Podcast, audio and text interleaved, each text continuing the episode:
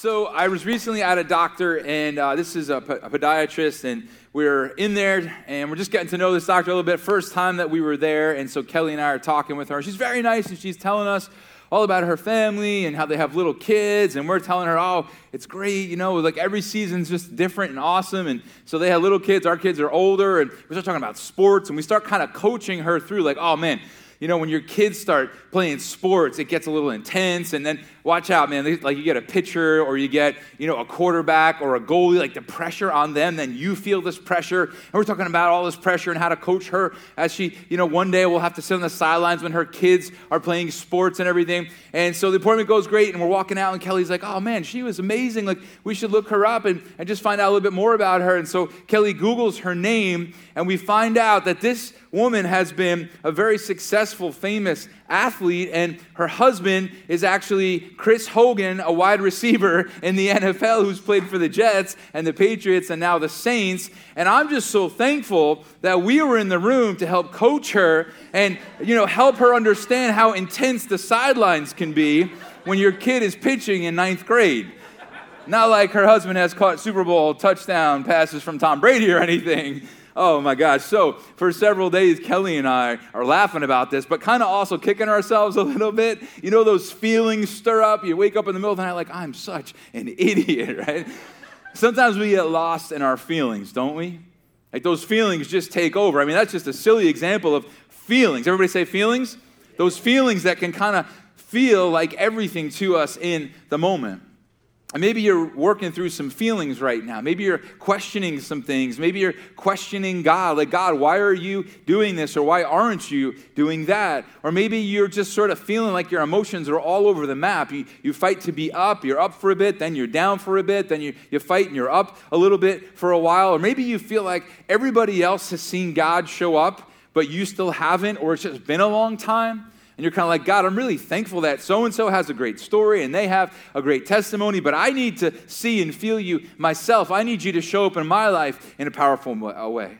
Maybe you've been dreading some kind of upcoming event that just sort of feels inevitable and you're just kind of holding your breath, hanging on, and you're kind of lost in those feelings. Maybe you're struggling to get some words of praise out because it's just been so painful lately. Maybe you feel like you can't feel the embrace of God. You know, that's one of the worst feelings you're wrestling with is like, God, it's, it's kind of enough that I'm going through all these other things, but when I can't then feel you, it feels like the whole world's against me. And so maybe you're wrestling through some of these feelings here today. And where any or all of those things are true of us, we can really become miserable, can't we? And we can really get stuck in our feelings and we can really become praiseless, can't we?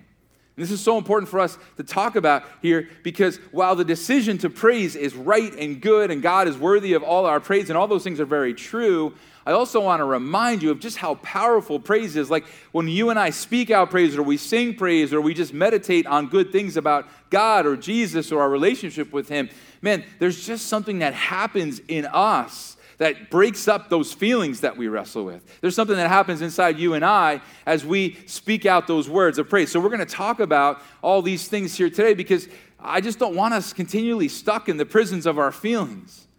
And, and praise has this amazing way of breaking us out of the prison of our feelings.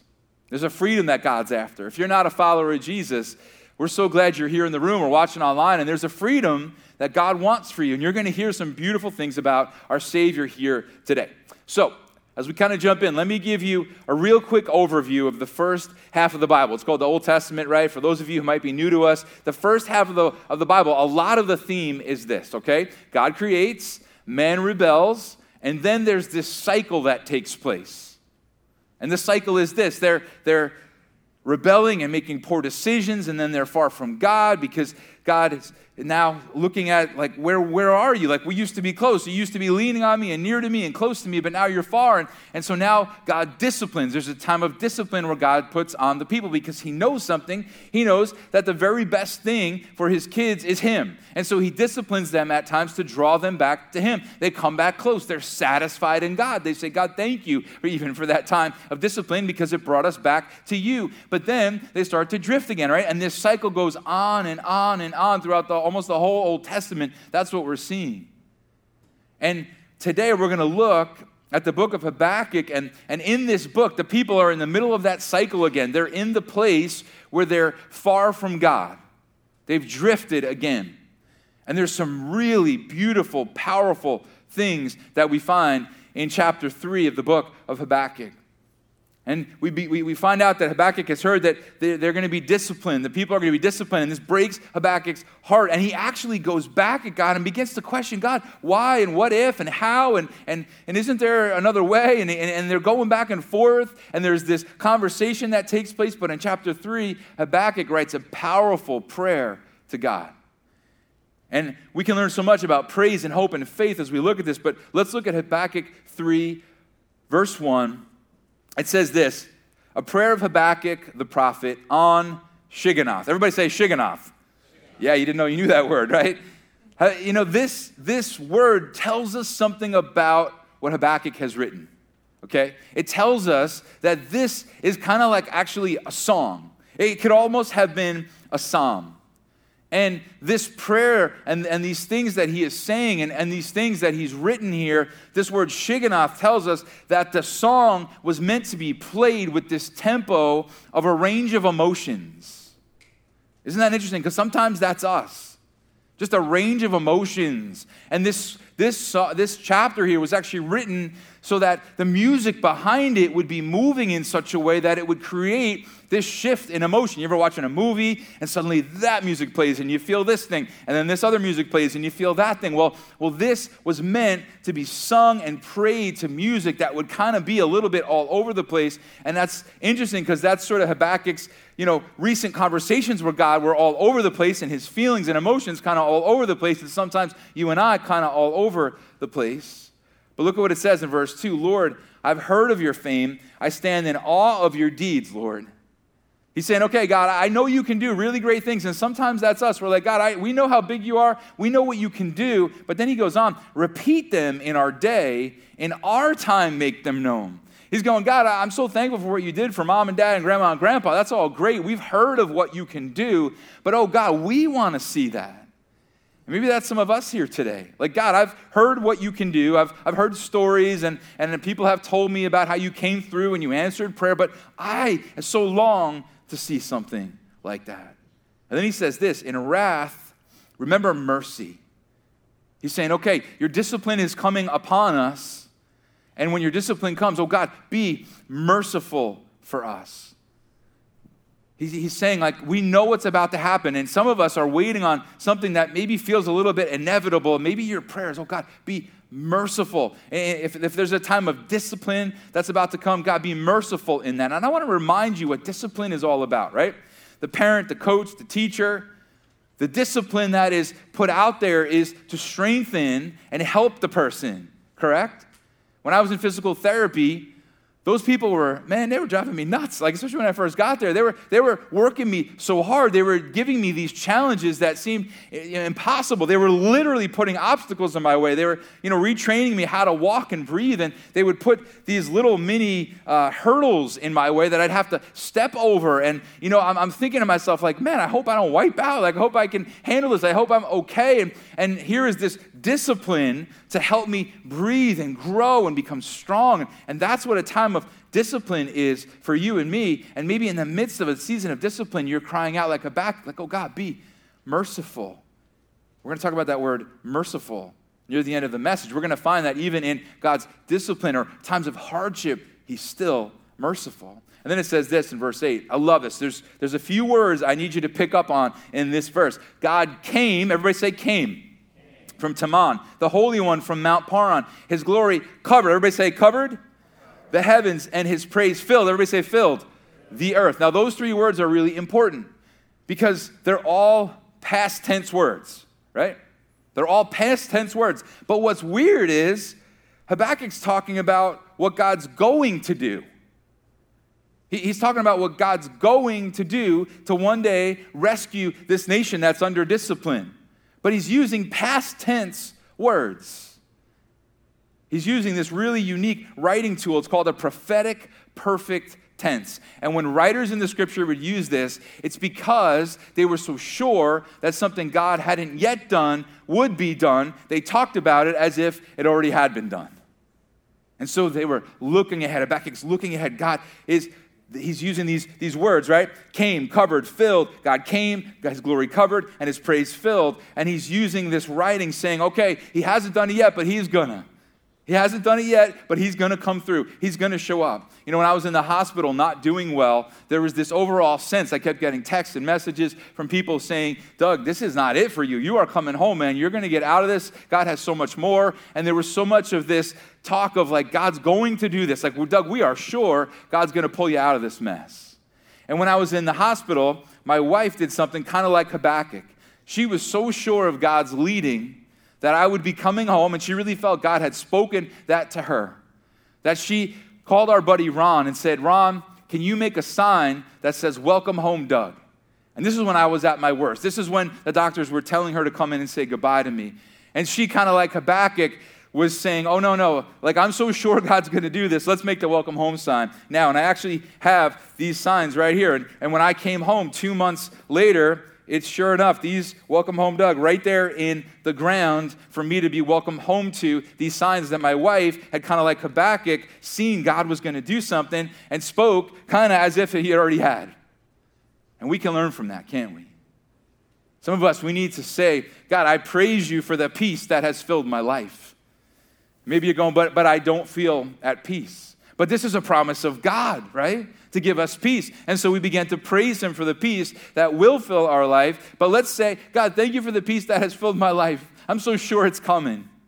I can trust in you because this is a promise of you. God, thank you for the joy that has overwhelmed my life, but I don't feel joyful. But this is a promise of God. The fruit of the Spirit is joy. And so we can say, God, thank you for the joy that you've brought in my life.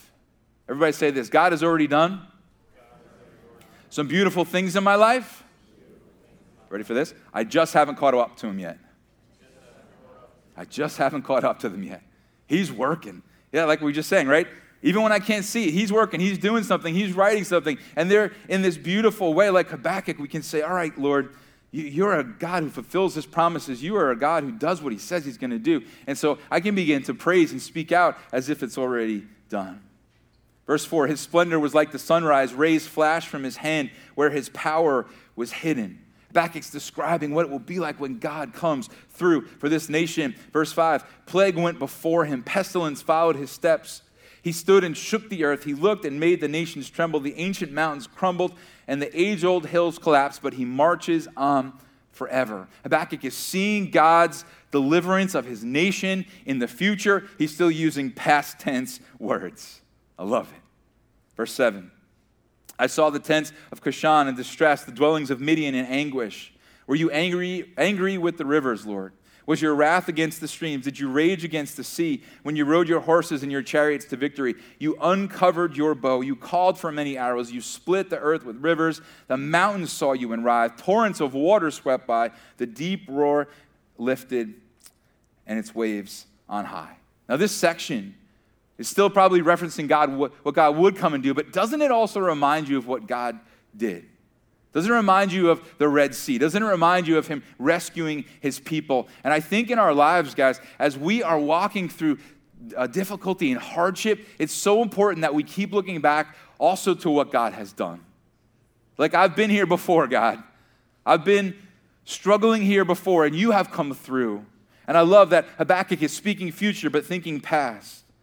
Verse 11 Sun and moon stood in the heavens at the glint of your flying arrows, at the, fly, uh, the lighting of your flashing spear. In wrath you strode through the earth, and in anger you threshed the nations. This is God dealing with his people's enemies. Verse 13 You came out to deliver your people, to save your anointed one. Everybody say, anointed one. You crushed the leader of the land of wickedness, you stripped him from head to foot. Now, Habakkuk is prophesying, right? And sometimes with prophecy, it's talking about two different things. There's two different pictures being painted. You know, sometimes we'll tell a story, right? And that story is meant to show two different things. Where we're giving an illustration about this, but also talking about that. And in this prophecy, it's very likely that Habakkuk is still talking about God rescuing the people from what they've been going through. And that the anointed one here is the king. But we've got to remember that all the scripture points to Jesus. And so, this is probably also very likely talking about the fact that Jesus would one, once come and deliver us, that Jesus would come and he would be the anointed one and he would crush the enemy. If you're not a follower of Jesus, this is what Jesus came to do. He came to destroy the works of the enemy, which was to keep you and I from Jesus, was to keep us far from God, was to keep us stuck in our sin and trying to figure out how can I save myself. But Jesus came and rescued us from all of that. And I, I love this reference because if you remember in Genesis 3, I love that prophecy. Right, in, right, three chapters into the Bible, we get a prophecy that though Satan would bruise the heel of Jesus, so to speak, what would Jesus do to his head? Crush. Right? This is not like Jesus and the enemy are in this close battle. Who's going to win? No, this is prophecy about Jesus coming and crushing what the enemy is trying to do in your life and my life. Verse 14, with his own spear, you pierced his head when his warriors stormed out to scatter us, gloating as though about to devour the wretched who were in hiding. You trampled the sea with your horses, churning the great waters. Again, doesn't that sound like what God did for the Israelites and rescuing them in the Red Sea? Verse 16 I heard, and my heart pounded, my lips quivered at the sound. Decay crept into my bones, and my legs trembled. Yet I will wait patiently. Everybody say, I will wait patiently for the day of calamity to come upon the nation invading us. He's waiting patiently for God's deliverance. He's saying, Man, we're, we're about to head into this time of discipline, uh, kind of waiting on the inevitable. But here is this God who's going to come and rescue. Here's this God who's going to come and crush the head of the enemy, both our literal enemy and our spiritual enemy. Here is this God who's coming. And maybe for you, you are, are saying, Wow, I, I'm hanging in there for the Lord to bring this new work in my life. I'm hanging in there to be delivered by my Savior. I'm hanging in there for Him, and I am going to wait patiently for Him to fill my life with that peace, with that joy. I'm going to wait patiently for Him to come through in His might like only He can. But after all this, right, after the writer is remember, to this music that is changing and there's ups and there's downs and there's emotion behind it as he's speaking this out, praying this out, as this is sung eventually, as there's this turmoil Habakkuk is feeling, and yet this excitement that God will come through, as there's this disappointment and this dread about the difficulties that the nation's going to walk through. Look at what he says in verse 17. This is such a powerful scripture. Though the fig tree does not bud, and there are no grapes on the vines, though the olive crop fails, and the fields produce no food, though there are no sheep in the pen and no cattle in the stalls. He is painting this picture of the worst. And we do this sometimes, don't we? We paint the picture of the worst. We paint the picture of if there is no food. That's what he says. If the enemy comes in and takes all of our animals and, and kills them or, or takes them off to their land and we have no source of food, uh, when all is miserable, when the, the, the, the vineyards are dried up, when the figs are no more, when everything is leaving us and, and there's loss and we don't have what we think we need or what we actually, we, we don't even have food. Then he says this though all that happened, yet I will rejoice in the Lord.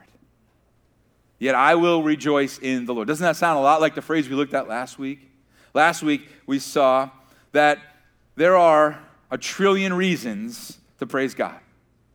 Like a trillion reasons. Like even when the worst happens, there are still so many beautiful things God has given us, so many mercies He's poured out on us. And so, yes, I'm telling you, it is so important that we speak out praise to God. But as I said last week, don't just do it with empty words. That's not what I'm saying. I'm not saying, hey, remember that time like your mom invited you to your, your cousin Richie's clarinet recital and you went?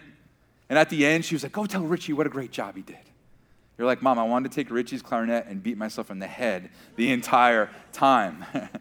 See, going and telling Richie how great he was, those are empty words, right? Meaningless. I'm not saying today, let's be like that toward God.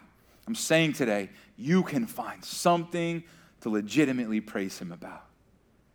There is something good. There is some mercy you can find, something you can cling to and hold on to and speak out in praise that is genuine and real no matter what we go through.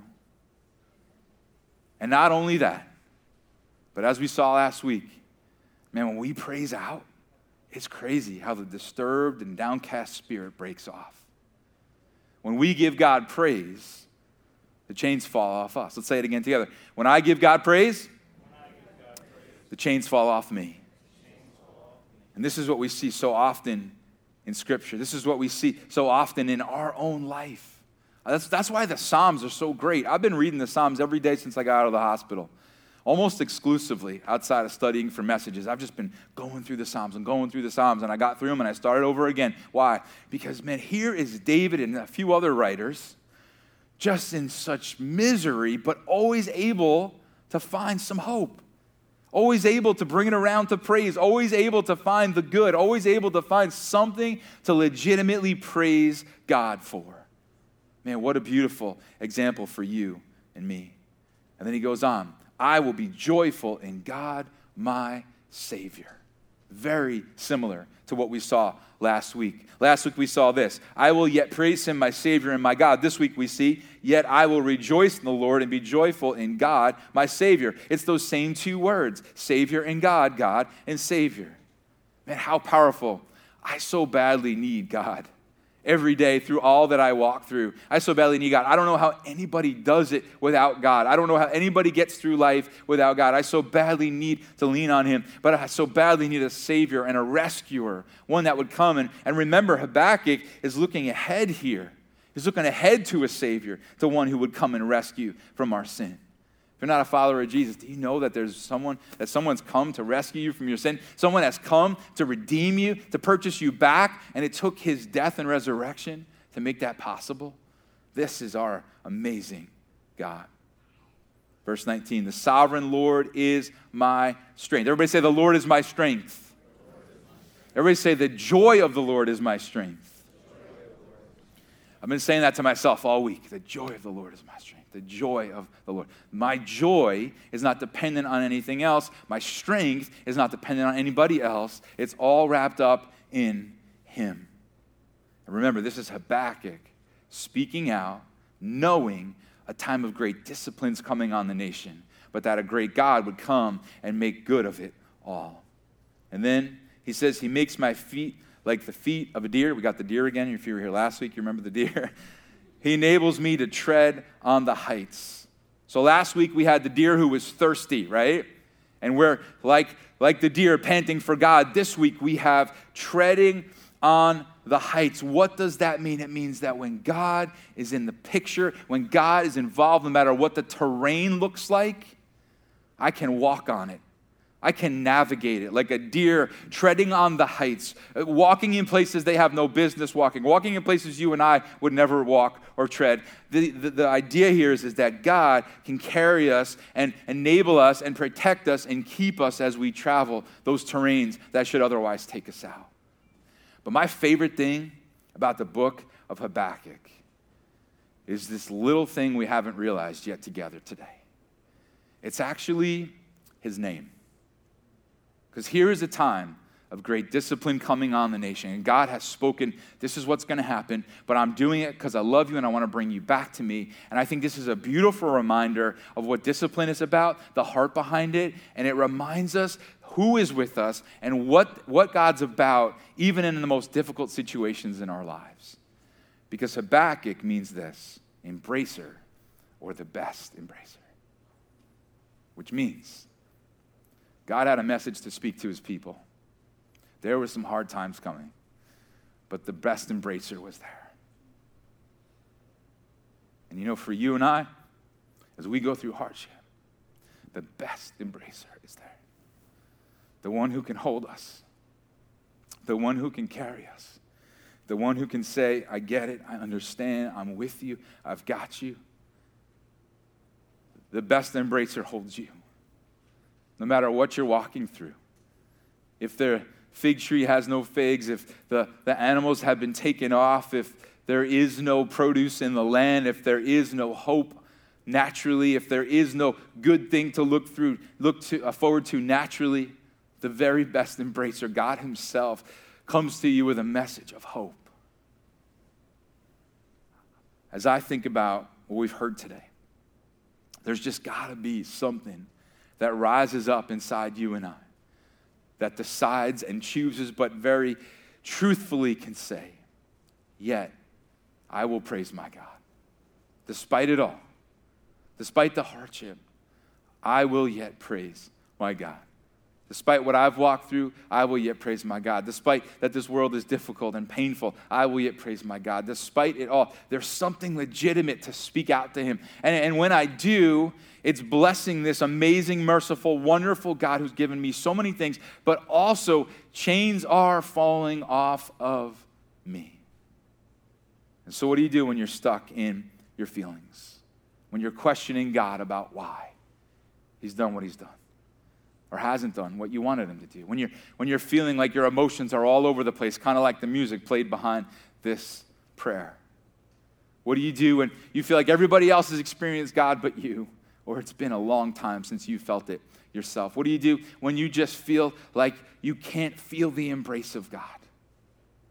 I think you do a few things. I think, A, I think it's okay to to talk it out with God. That's what Habakkuk did before we got to chapter 3. Habakkuk was talking it out with God. He was going to God, I don't understand this, but why that? And can't we this? And it's okay for you and I to, God, what is going on? And why is this happening? And man, this really hurts. It's okay to talk it out with God. But let's also remember the seas God parted in our past, right? B, can we remember the seas God parted in our past as we look to the future? Let's remember, oh, I have been here before. I have walked through this before. Maybe I haven't, but somebody has, and they've seen God come through, and they've seen that God is there to embrace and to carry them. See, can we speak about the future with faith? Can we speak about the future with faith and say, all right, God has filled me with joy. Maybe I don't feel joyful right now, but this is His promise and this is who He is. God has filled me with joy. And I think we have to be careful with this. We can do this with stuff we, He's really promised us, right? Like, don't go out today and be like, I am driving a Lamborghini. I am. I just am, right? Like, nah, that's not a promise, okay? But you can say, I, I man, I have fill, I'm filled with the joy of God because that's coming. I'm filled with the peace of God. That's coming. I am walking in the direction and leading of God because that's coming. That's a promise. Those are things He has given you. And we praise. We praise. Because it's right, yes. Because it's good and true and beautiful, yes but also because when we do, the chains fall off of us. If you're not a follower of Jesus and you want to put your trust in Him, I'm going to give you a chance to do that in just a minute after I close with a story. I'm going to give you a chance to begin to talk to God and, and ask Him to be your Savior and to rescue you and to begin to do something in your life that's brand new. That's this beautiful salvation that He has given us, would, would produce some beautiful things in your life, and you would now have hope, and you would be walking, listen, with the best embracer, the one who holds us in the midst of all that we go through. There's a young woman named Jane, and Jane has had cancer three times, and her husband left her. And she currently has cancer in her lungs, her spine, and her liver. And they've given her a 2% chance of survival.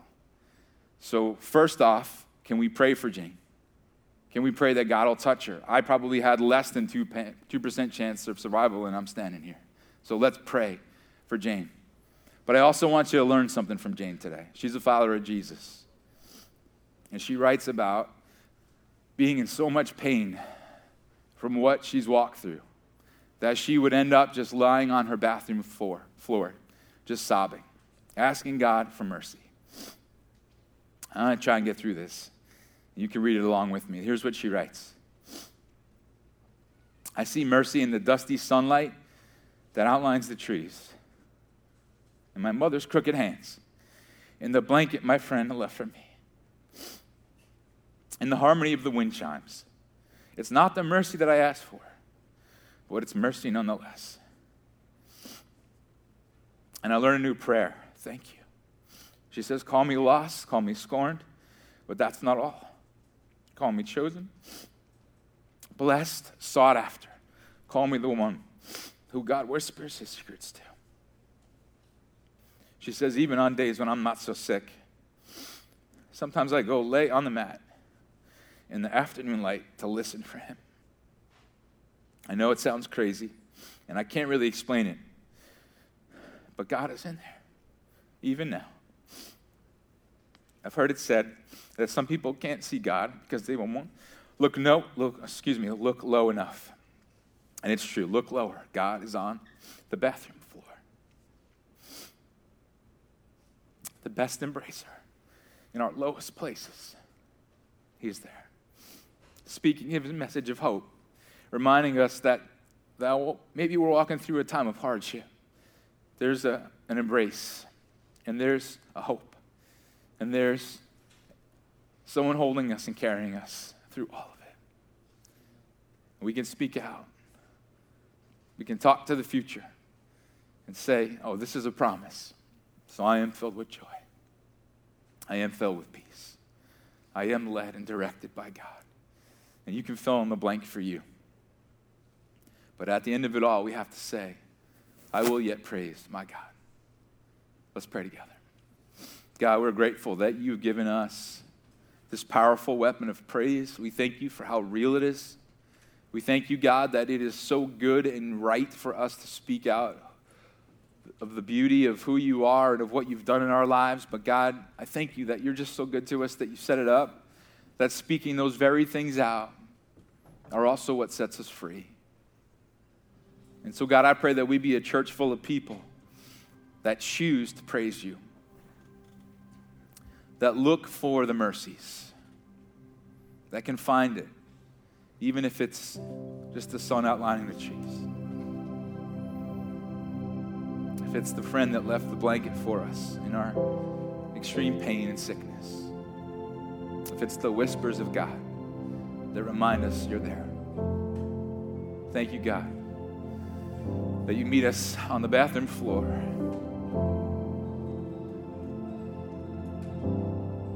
If you're a follower of Jesus, I really want to encourage you to, to find at least one thing right now to praise Him for.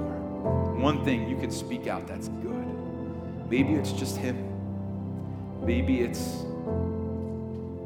a memory. Maybe it's a new grace you found today just to get up again. Maybe it's something incredible. Maybe you've recently been blessed in a huge way. You, you, you got engaged, you got married, you got a, uh, your child was born to you, a grandchild, a new friendship, a new relationship, a new provision.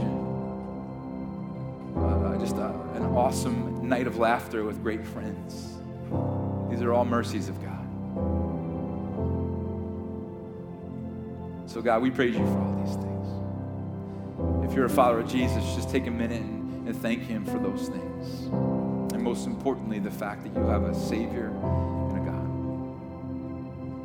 If you're not a follower of Jesus and you want a Savior and a God, I'd love for you to pray with me now. You can just say something quietly like this Jesus, thank you for loving me. Thank you for forgiving me of all my sin. And you came to crush the head of the enemy that was trying to keep me enslaved and that today prison doors open wide for me, that I would walk in freedom and forgiveness and love. Thank you for all you've done. Before we open our eyes, just keep your eyes closed for another minute. You do not have to do this if you don't want to, but if you put your trust in Jesus, you just kind of want to let somebody know today that I can be praying for you and we can celebrate what God's been doing. Love for you just really quick me quickly in this dark room, just shoot me up a glance real quick. I just want to look around the room and be able to say, see you, I see yes, I see many of you guys. It's awesome. Anybody else here? Thank you, God, for what you're doing here. Thank you, Jesus, for the lives that are being impacted today. Just draw them close to you. And God, I thank you now as a church, we get to stand and say, I will yet praise my God.